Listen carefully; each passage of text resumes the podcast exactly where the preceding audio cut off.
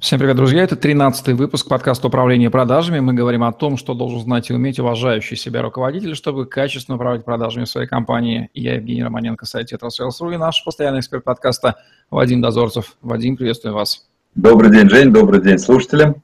Вадим Дозорцев – ведущий эксперт по управлению продажами в России, консультант, управляющий партнер консалтинговой компании Berner Stafford – более 20 лет в продажах в консалтинге с 2000 года, автор методологии Sales Drive Management, книг и публикаций, создатель блога Sales Drive Guru, спикер на отраслевых конференциях, ведущий радио MediaMetrics. В предыдущем выпуске мы разобрали основные мотивы людей, идущих в продажи, а также дали затравочку, какие же группы инструментов, их четыре, существуют мотивации. Сегодня расшифровываем, что это за самые инструменты, виды, инструменты и правила стимулирования, мотивирования наших уважаемых продавцов. Ну что ж, как Жень ты уже сказал, напомним слушателям да, о том, что есть как минимум четыре основных внутренних мотива человека, выбирающего работу в продажах. Материальный интерес, спортивный азарт, желание быть на виду и определенное желание свободы и так далее. Значит, теперь нам надо выбрать инструменты. Нам надо выбрать инструментарий, на основании которого мы будем пытаться давить на эти человеческие мотивы. Но перед этим, перед э, подробным разговором о инструментах мотивации, я бы хотел дать определение управленческой мотивации. Мотивация как управленческой функции. Так вот, это определение звучит следующим образом. Сейчас, одну секунду.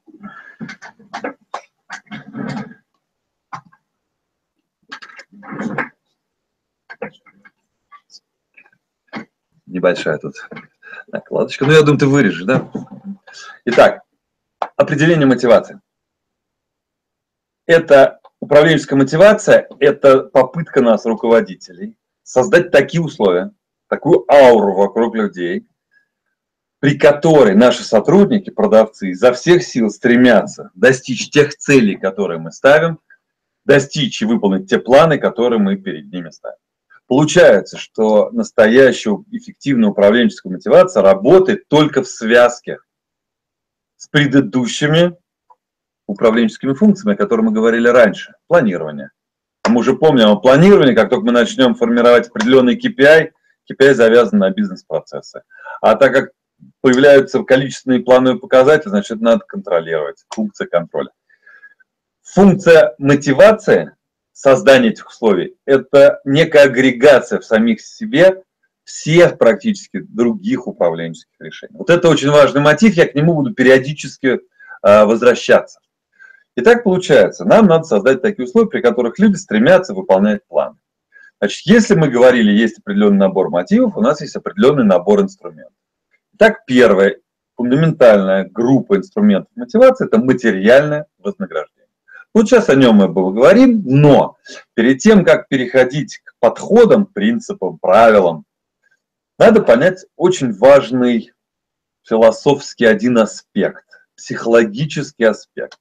Что бы мы с вами, как руководители, не делали, для того, чтобы люди это восприняли, мы же хотим, чтобы они стремились достигать планов, восприятие людей, наши управленческие решения, в первую очередь материальное, должны восприниматься как понятные и простые, несложные и справедливые. Вот такая вот любопытная психология философия. Что значит простые и прозрачные? Каждый sales в конце периода, в конце месяца должен плюс-минус несколько процентов прикинуть примерно, сколько он получит. Тогда для него это понятно и прозрачно. Он четко понимает, какие элементы влияют на его вознаграждение и этого или радует, ведет за собой, или наоборот расстраивает, подталкивает к тем или иным активным действиям. Если формула вознаграждения ваша избыточна, причем по экономике она вполне разумна, вы туда привнесли какие-то определенные коэффициенты, вы на них умножаете, делите. По экономике разумно, но человек не понимает, для человека непрозрачно и мотивирующий эффект падает. Вот такой вот есть любопытный момент. И второе слово, словосочетание – это справедливо. Знаете, есть мотивационная теория Герцберга, которая говорит буквально следующее, что очень часто демотивирующие факторы, обижающие факторы человека перевешивают все мотивирующие элементы. Что это значит? Я продажник, я вижу, что я, как я работаю. Я вижу, что товарищ, который рядом со мной работает, примерно так же, настолько же интенсивно, настолько же активно. Только почему-то меня наказывают, его нет. Несправедливо. Это может быть мое ощущение. Это не обязательно правда, просто руководители не подумали о том, чтобы была прозрачная логика для всех и была справедливая оценка всех. Вот такой пример. И в этой ситуации, когда человек воспринимает что-то как несправедливость, значение эффективность вашей мотивационной схемы резко падает. Хотя по смыслу, по экономике она вполне разумная. То есть мы таким вот образом сами закладываем такую мину э, в наши управленческие решения. Вы не можете сказать, знаете, это чем-то напоминает воспитание детей. Да, мы взрослые, мы такие рациональные, но дети-то реагируют эмоционально, дети э, реагируют на кажущуюся им несправедливость. Ну как это так? Меня заставляют чистить зубы. Я же вчера чистил зубы. Нет, дружочек, надо их чистить и сегодня. И вот это восприятие меня обидели. Ну, оно реально портит настроение и снижает ту самую мотивацию. И если в семье, в общем, ребенку делать деваться-то некуда, и родители рано или поздно найдут с ним общий язык, я надеюсь, да, то человек в продажах, слушайте, встал и ушел. И пошел к конкуренту. Вот об этих принципах нужно помнить. Теперь возвращаемся. Как реализовать на практике принцип прозрачно, понятно и справедливо материального вознаграждения. С моей точки зрения, материальное вознаграждение сотрудника состоит из четырех частей. Три позитивные, наполняющие его кошелек денежкой, и одна негативная, забирающая из его кошелька денежку. Значит, давайте перечислим. Три позитивных – это фиксированная часть. Внимание, я специально говорю такими понятийными образами. Фиксированная часть. Я не говорю сакраментальное слово «оклад», чуть попозже скажу, как тот подход, который я декларирую, реализовать в правовом поле, и там слово «оклад» появится, не волнуйтесь. Итак, фиксированная часть. Что такое фиксированная часть? Это ваше обязательство ежемесячно, а иногда и два раза в месяц платить определенную сумму денег. Вторая часть – переменная часть. Для большинства из нас, для большинства слушателей, это, собственно, есть основная часть вознаграждения. Третий элемент – разовая переменная часть. Мы это называем бонус. Один наш клиент называл это плата за подвиг. Это вознаграждение разовое за решение разовых задач, которые возникают у вас в вашей жизни, отдела продаж, в вашей жизни с клиентом, но это именно разовая задача. Вот она нужна сегодня. Это не часть технологии работы постоянно. Это сегодняшняя какая-то потребность. Я чуть попозже поподробнее расскажу, сразу все ставить на свои места. Итак, три части, наполняющих кошелечек э, продавца. Фиксированная, переменная и разовая переменная. Есть одна негативная составляющая, которая забирает деньги. Я использую для этой составляющей слово «вычет» некое финансовое наказание. По нашему российскому трудовому законодательству слово «штраф» табуировано, произносить нельзя, применять нельзя практически. Поэтому давайте скажем слово «вычет». Повторюсь, чуть позже я скажу, как сделать это в правовом поле, не переживайте. Итак, нам надо реализовать прозрачно и справедливо все эти четыре части. Для того, чтобы э, реализовать прозрачно и справедливо, мы должны четко сформулировать, за что эти элементы выплачиваются или отбираются что вот наша правоприменительная практика управленческая понималась человеком и трактовалась как понятная и справедливая. Итак, давайте с фиксированной части. Итак, у вас есть обязательство ежемесячно выплачивать человеку определенную сумму денег. У нас большая страна, в разных регионах разные представления о зарплатах в тех или иных отраслях. Иногда я буду сейчас пользоваться цифрами, но это некий наш такой московский уровень предположим, 30 тысяч рублей. Постоянная часть, выплачиваемая ежемесячно. Есть отрасли, где побольше, поменьше особо нет, на мой взгляд. Итак, вы обязались человеку выплатить 30 тысяч рублей в месяц, каждый месяц. Но это же сделка. Ваше обязательство 30 тысяч, а его обязательства какие? А он что вам продал, ваш сотрудник? Его время, его часы в продажах не самая актуальная история. Мы не оплачиваем часы, правда же? А что, за что мы платим? Вот здесь внимание. С моей точки зрения, мы платим фиксированную часть за четыре составляющих. За то, что человек работает правильно. Он выполняет технологию работы, он реализует оптимальный, правильный последовательность, то есть бизнес-процесс. Он владеет бизнес-процессом. Сразу возникает вопрос, а он знает наш бизнес-процесс? Он только к нам пришел, значит, его сначала надо научить. То есть, когда вы человека научили, а нам предстоит подкаст про обучение, и приняли у него экзамен, и он умеет реализовывать правильные процессы, значит, это его первое обязательство – таких делать. Если ты умеешь это делать, значит, ты должен это каждый день реализовывать в своей жизни. Второе. Мы от человека хотим интенсивность контактов. Помните в плановых показателях последний KPI нормативы? Мы хотим, чтобы человек выполнял нормативы.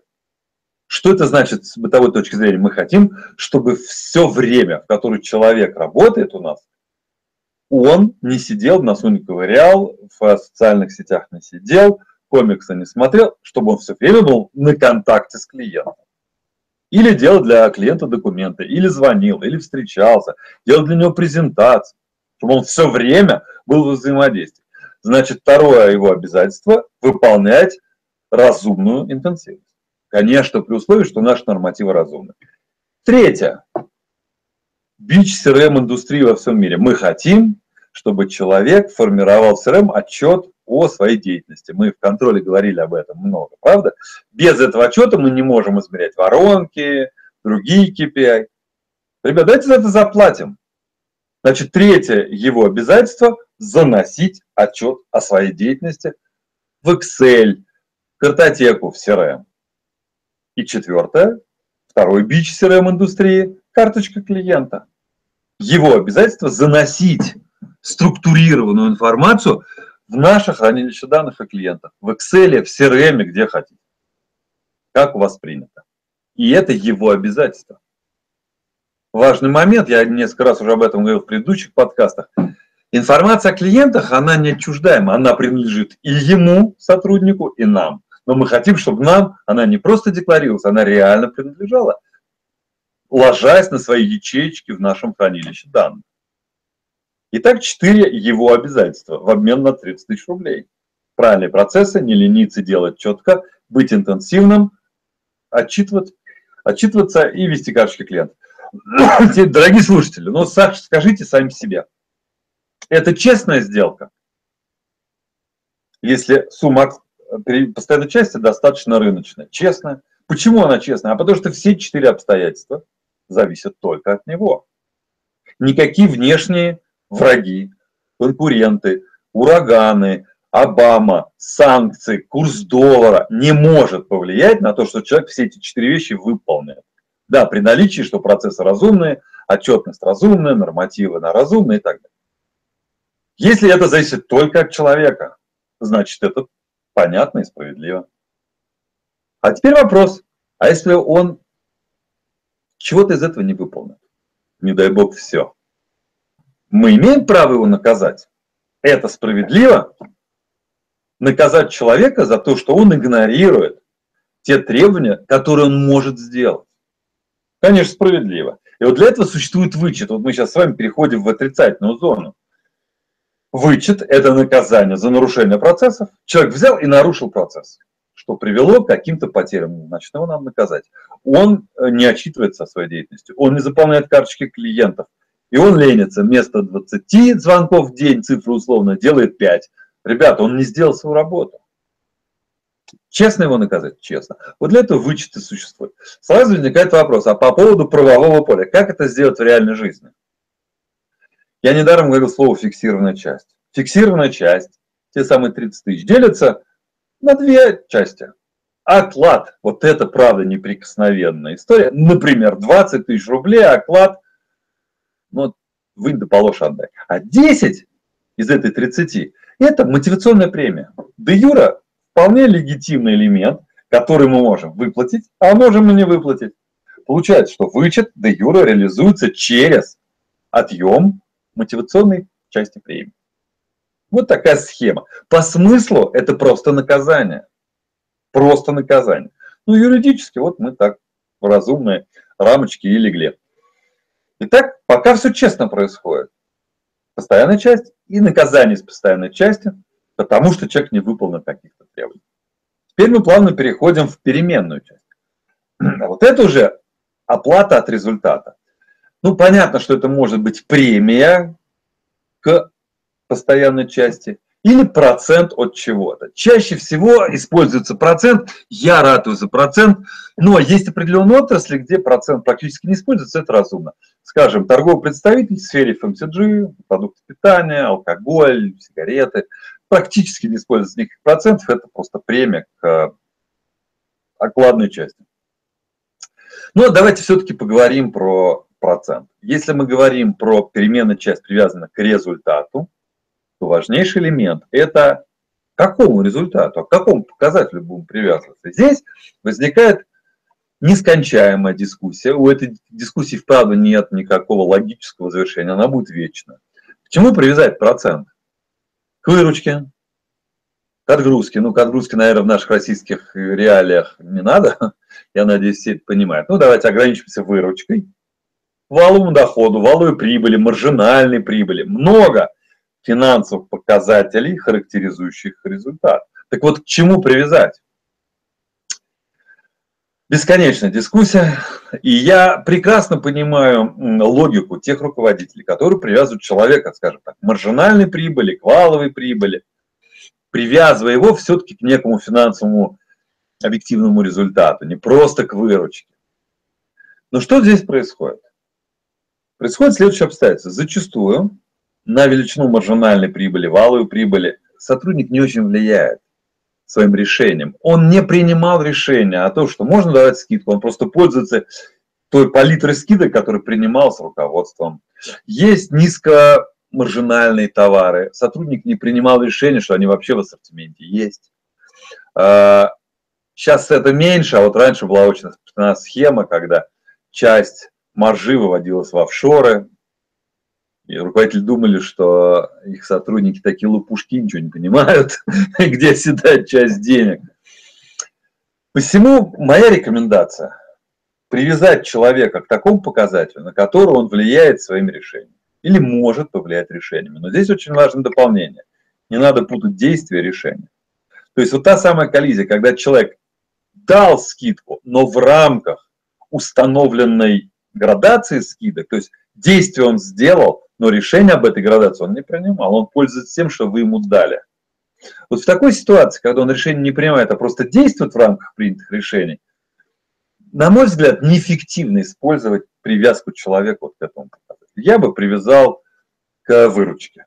Да, финансовому менеджеру надо будет посчитать, какой процент, рентабельно. Это все тут никто экономику не отменял ваша структура себестоимости, ваша структура издержек, ваша структура финансового капитала, сколько вы платите за деньги, это все нужно считать. Но я повторюсь, восприятие человека, он это понимает, как справедливо или нет. Приведу один пример. Крупная инжиниринговая компания привязала людей в продажах к проценту к маржинальной прибыли. Маржинальной прибыли. А это инжиниринговая компания, там очень большая составляющая услуговая, то есть непосредственно реализация проекта. Ну, вроде все хорошо. Ну, окей, почему бы и нет. Но уровень управленческого учета такой низкий, что на самом-то деле рентабельность, маржинальность конкретного проекта посчитать никто толком не может. То есть привязали, мало того, что человека привязали к такому размытому показать, так его еще и точно посчитать не могут. И всегда в итоге устреляли, говорят, ну, будем считать там рентабельность 15%. Почему 15? а не 20, а не 25. Человек э, извернулся, и сделал хорошую наценку, смог продать эту хорошую наценку, а он все равно дает 15%. Понимаете, да? То есть, если вы идете на то, чтобы привязать человека вот этим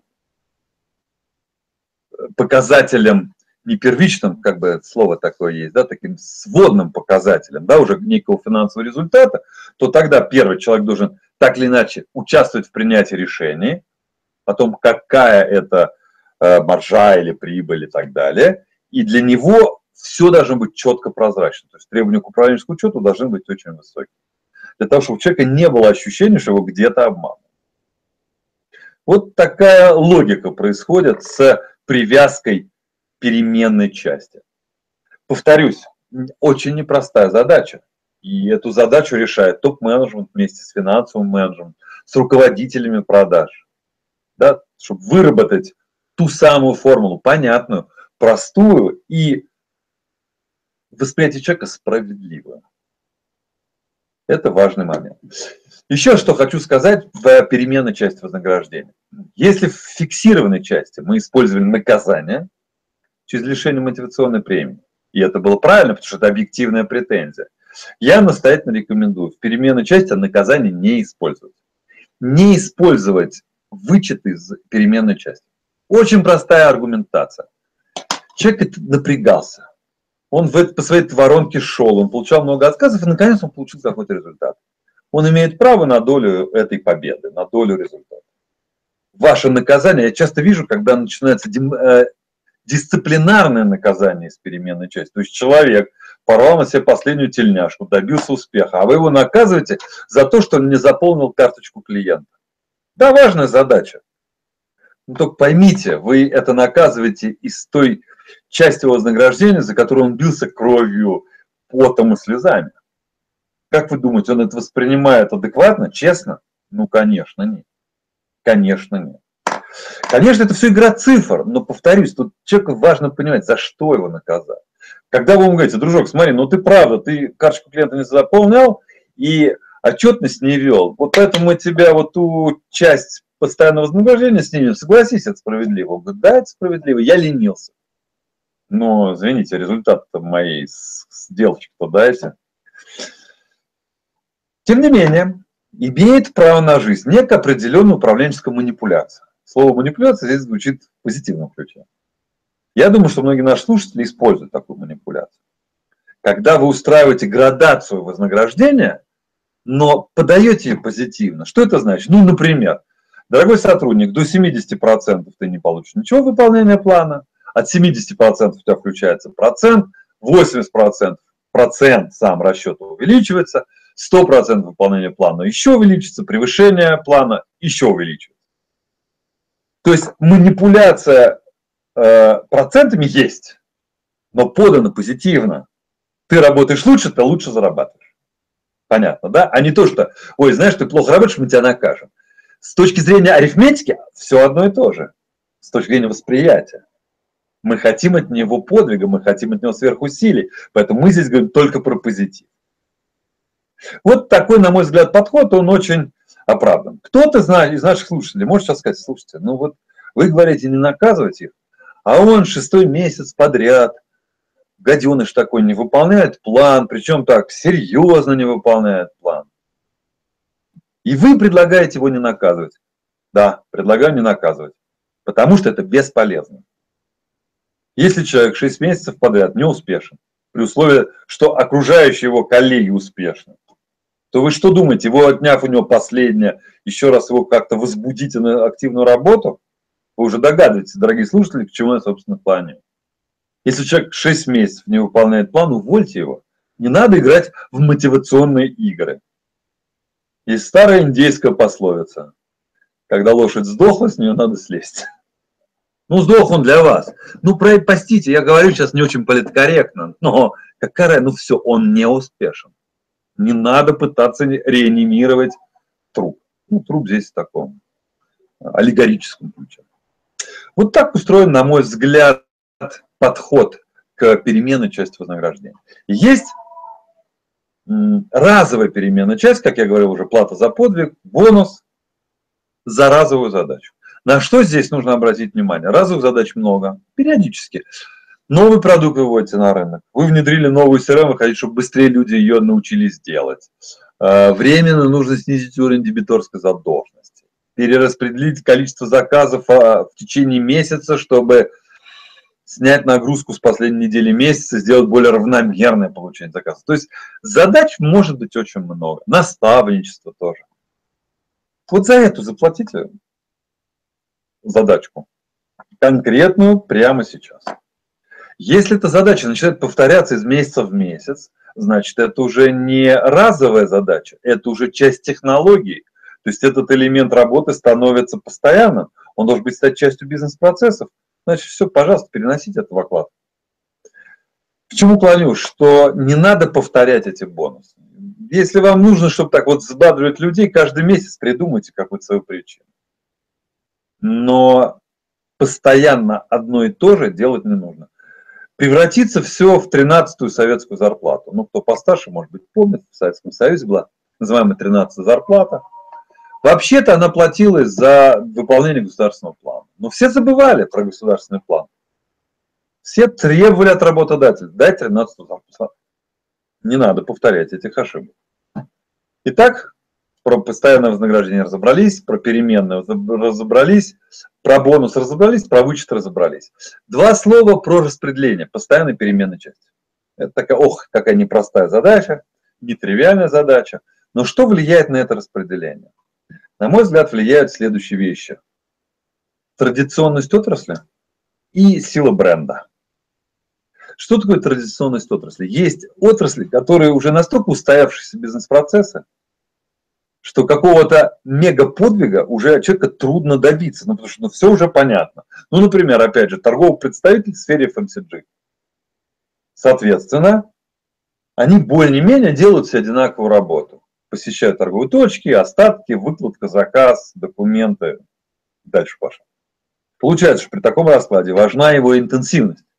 То есть, если он в день сделает не 10 визитов, а 20, он будет в два раза успешнее. Если на передний край выходят нормативы, то мы говорили, это прерогатива постоянной части. Значит, доля постоянной части растет. Собственно, по Полы, Проктор Гэмбл, Вимбельдана. Постоянная часть очень высокая, есть небольшая премия там, за выполнение, достижение определенных уровней. А что такое сила бренда?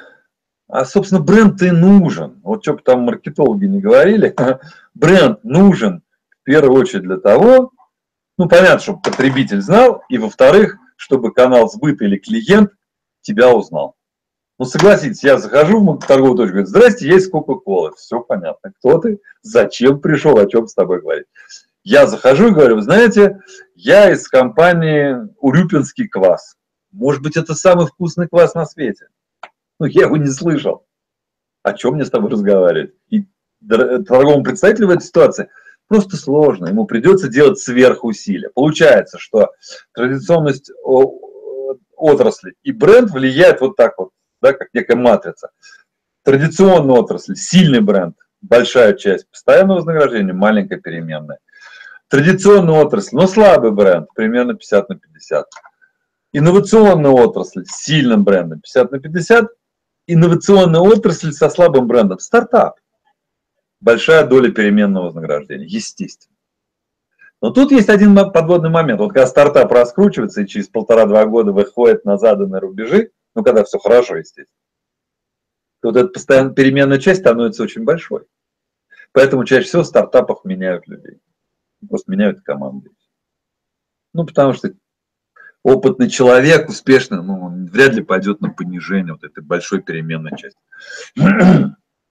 Примерно такой расклад. Ну что ж, давайте поговорим про материальное, э, моральное стимулирование. Моральное стимулирование – это некие наши приемы, не связанные напрямую с деньгами, которые тоже подталкивают человека, влияют на его мотивы, помним, спортивный азарт, желание быть на виду и так далее. Значит, есть общие принципы морального стимулирования. Их можно выразить двумя словами. Возможность обратной связи Обратная связь для продажника очень важна. Просто возможность поговорить со своим руководителем. Поплакаться, пожаловаться, похвастаться, погордиться. Выразить вот то, что у тебя там, твоя эмоция сегодня есть. Эту возможность надо людям давать, она их реально стимулирует. И второе, как ни странно, из общих таких употребимых вещей, это уважение. Сотрудник в продажах достоин уважения. Если он не выполняет 6 месяцев план, вы уже знаете, что я сейчас скажу. Увольняйте. Только морально его прессовать не надо. Вот такой подход. А теперь про практические инструменты. Как я уже говорил в предыдущем подкасте, оказывается, моральные стимулы по-разному влияют на разных наших сотрудников. Если мы с вами отсегментируем, разобьем наших Salesforce, наших людей в продажах на группы, звезды, среднячки, Сейчас все думают, наверное, что третья группа это лузеры, неудачники. Нет. Третья группа это новички. Неудачников надо освобождаться. Вот у нас есть три группы. Вот для них три разных инструментария морального стимулирования. Начнем с новичков. Для новичка первое, сам факт, что его взяли на работу, какое-то количество дней и недель, это его бодрит.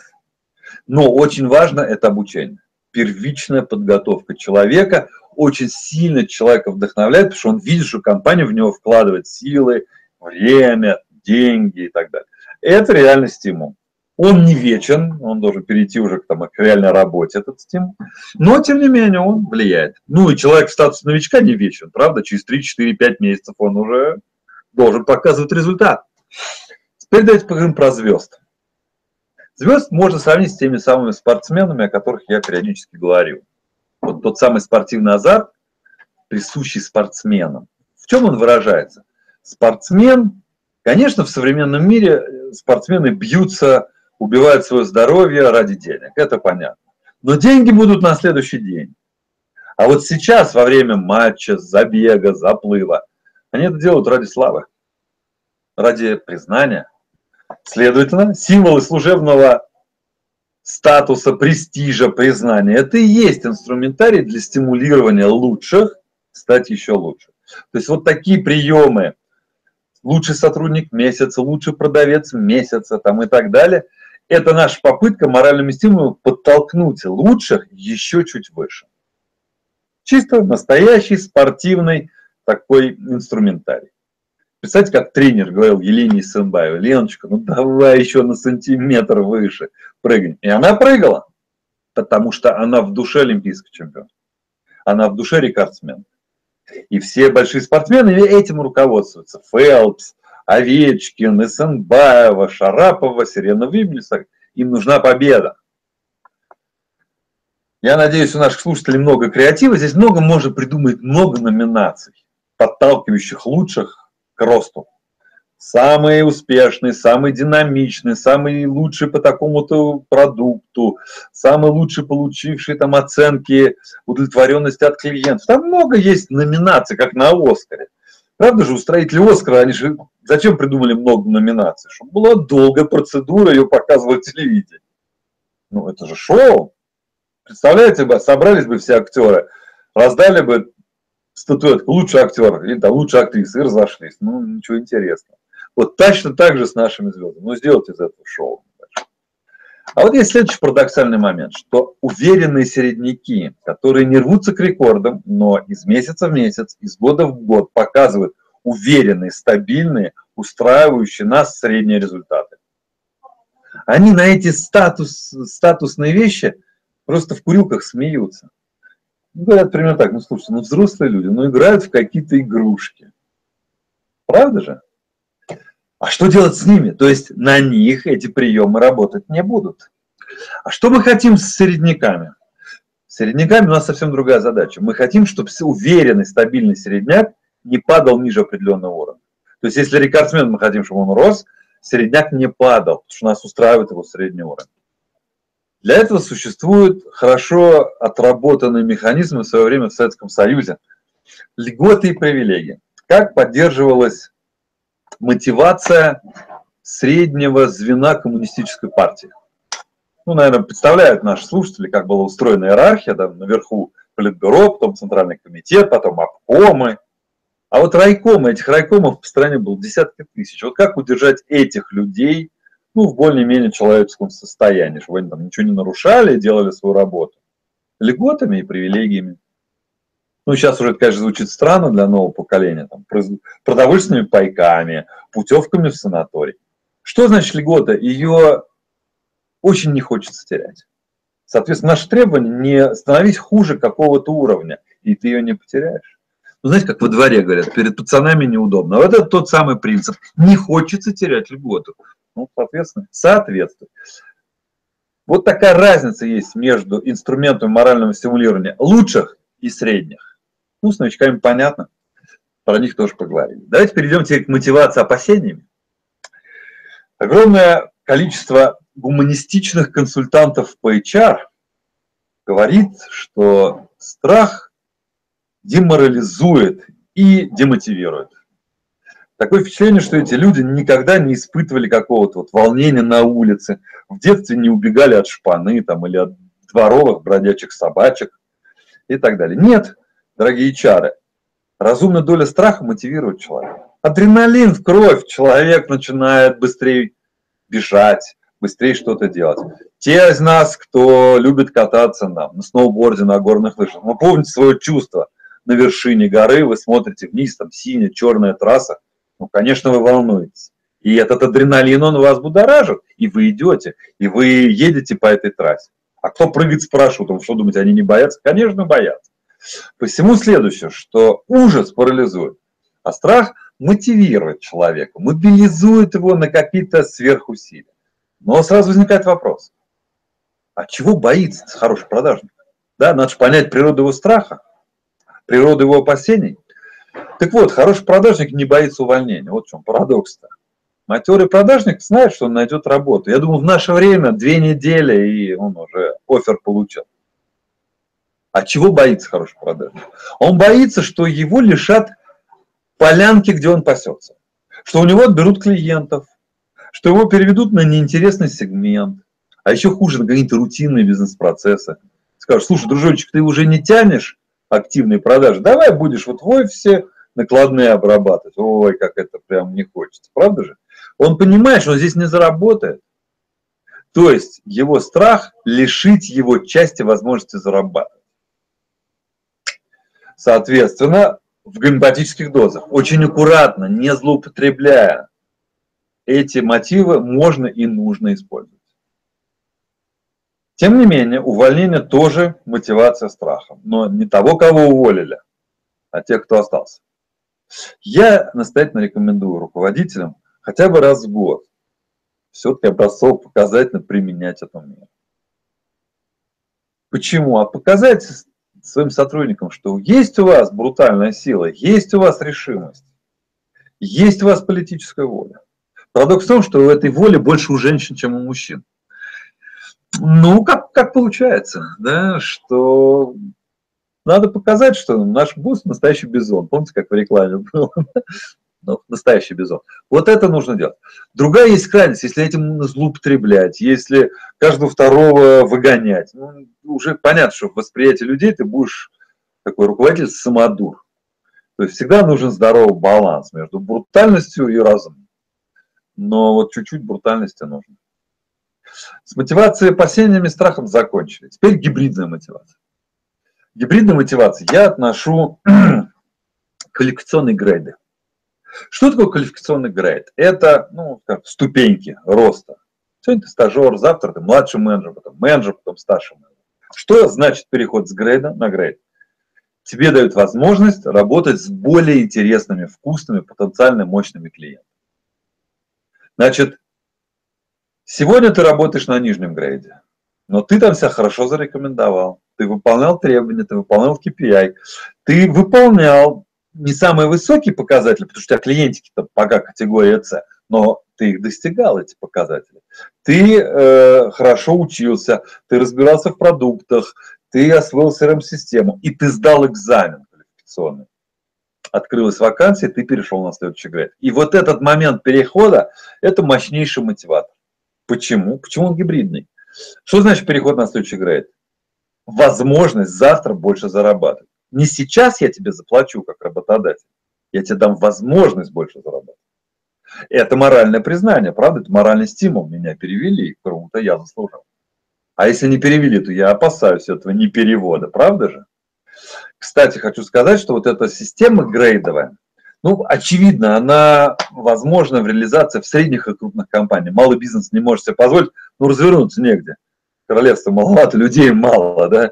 Из трех человек делать грейды, но это смешно по меньшей мере. Но от 10 человек и больше грейды уже делать можно и нужно. Так вот, э, с легкой руки знаменитой компании McKinsey, она, у них же очень жесткие и серьезные грейды роста квалификационного. Они исповедуют такой честный спортивный принцип. Он звучит так. Up, вверх, or out, или в сторону. Если или ты идешь вверх по грейдам, или мы тебя избавимся. Да, наверное, человеку там два шанса нужно дать. Может быть, с первого раза у него что-то не получится, но третьего шанса обычно не дают. Поэтому с этой точки зрения грейд такая жесткая история. Но, тем не менее, она в себя включает все три аспекта, и материальный, и моральный, и страх. Соответственно, при правильном при правильной детализации квалификационных грейдов, при четких правилах перехода, не эмоциональных, не личностных, а объективных, мощнейший инструмент мотивации, мощнейший. Посему, дорогие слушатели, те, кто из вас может себе позволить, у вас есть там, определенное количество сотрудников, можно уже такие элементы грейдов у себя вводить. Знаете, эта история, опять спортивная аналогия, очень похожа на историю, скажем, профессиональных там, футбольных клубов. Молодой человек, в юниорах, 18-19 лет, и вот он играет там за вторую, третью лигу. Ну, тот, кто интересуется спортом, нападающий Тоттенхэма, Харри Кейн, сейчас играет за сборную Англии. Вот он несколько лет он играл во втором или третьем дивизионе. Но его увидели скауты Тоттенхэма, Манчестера, Арсенала. Сказали, ой, слушай, ты молодец, давай мы тебя контракт. И вот этот переход от второй лиги к выше, это и есть основной мотив. Когда ты там придешь в свой Тоттенхэм, Арсенал, Манчестер, у тебя все будет хорошо и материально, и с признанием, но сам факт перехода, и это будет потом. А сейчас то, что тебя переводят, это очень круто. То, что тебя заметили, то, что тебя признали, это очень серьезный мотиватор. Прекрасно работающий механизм, но, повторюсь, для средних и крупных компаний. Ну, наверное, все, что я хотел рассказать о инструментах материальных, моральных, страхе и гибридной мотивации я рассказал. Если же есть вопросы, сразу отвечу. Потрясающе. Насыщенный выпуск, вопросов нету. Мотивация тема очень широченная, но тем не менее, я спрошу, типичные жирнющие ошибки в мотивации, которые допускает 9 десятых бизнесов, мотивации продавцов? Вот нарушение того самого правила, прозрачно, справедливо. Усложненные формулы. Я в своей практике наблюдал, ну, вообще беспрецедентный случай. Представляете, формула вознаграждения в Excel. Ну, представляете, экран, экселевский лист, три строчки полных, формула скобки, умножение, деление, какие-то дополнительные арифметические действия. Ну, даром, что логарифмов не было и производных. И когда генеральный директор, владелец, совладелец компании рассказывал, в его устах все было очень логично, что вот этот коэффициентик, он за это, а вот этот коэффициент. Первый же вопрос сотрудникам, ребят, вы понимаете, что здесь написано? Я говорю, нет, ну что, это никто не понимает. А вы знаете, сколько вы получите в конце месяца? Нет. Для нас это все время лотерея. И вот это ощущение лотереи, оно убивает человеческую мотивацию.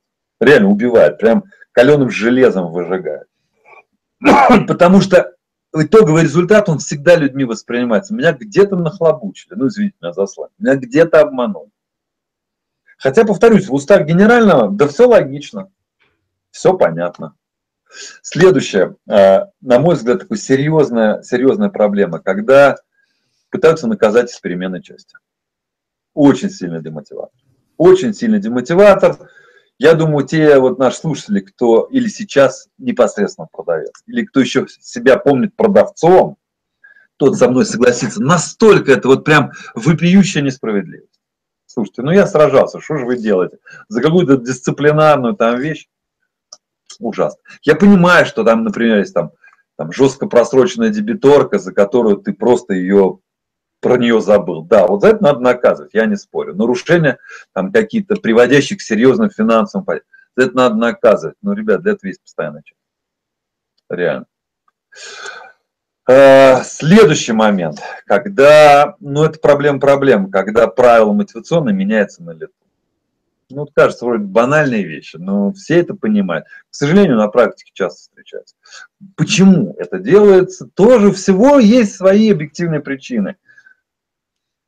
Компания находится в экономической турбулентности, да, вокруг безубыточности, чуть-чуть качнулась маятник не в ту сторону, компания в убытках, и это уже происходит там не первый год, особенно когда кризисное явление на рынке. Я понимаю по-человечески хозяина компании. Я сам совладелец, я сам периодически ловлюсь на мысли, ох, рубануть бы сейчас шашкой к чертовой матери. Ну поймите, мы же говорим про мотивацию. Напомню определение. Мотивация – создание условий, при которых люди стремятся достигать цели и выполнять план. В этом смысл мотивации. Посему, понимаете, если мы как владельцы, топ-менеджер, будем перекладывать все свои управленческие промахи на худенькие плечи продавцов, ну что от этого получится? Ну что, пожелаем нашим уважаемым слушателям грамотно применять систему мотивации, не допускать откровенных ляпов и грубых ошибок.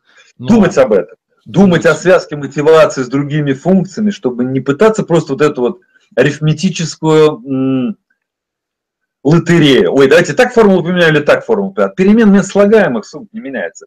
Логика привязки. За что, почему, от чего. И это людьми воспринимается разумно. И они, большинство людей в продажах понимают, если прозрачно и справедливо, они это признают. Прибегать к помощи самих мотивируемых для разработки совместности мотивации, наверное, это глупость. Или бывает, что знаешь, лучших продавцов, вот прям, ну вот вы знаете, вот они ваши звезды. При этом вы понимаете, что они достаточно конструктивны. Не всегда очень успешный продавец конструктивен в общении. Да, он может быть такой прям ярый индивидуалист. Вот таких не трогайте. Но есть люди, которые чаще всего из этих вот людей успешных, разумных, вырастают потом неплохие руководители, это некий такой кадровый резерв. Можно их привлекать, пообсуждать. В, э, принимать решение руководитель все равно будет сам или в своем кругу. Но вот пообсуждать варианты можно. И вообще, вот мы в консалтинговой практике настоятельно рекомендуем к выработке любых решений, изменений, э, регламентов, процессов. Лучших людей можно и нужно привлекать. Точечно, там не всегда постоянно. Вот там на одной-двух рабочих встречах он пришел, какие-то свои ценные мысли сказал, или не ценные, неважно. Но он чувствует сопричастность. А если он еще лидер в коллективе, такой уважаемый, то авторитетный человек, то его мнение, оно всегда полезно.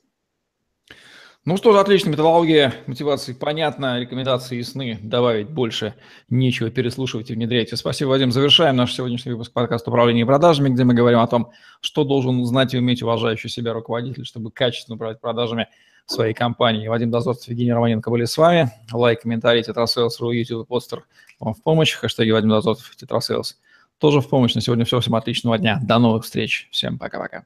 Ребята, пока. До следующих встреч.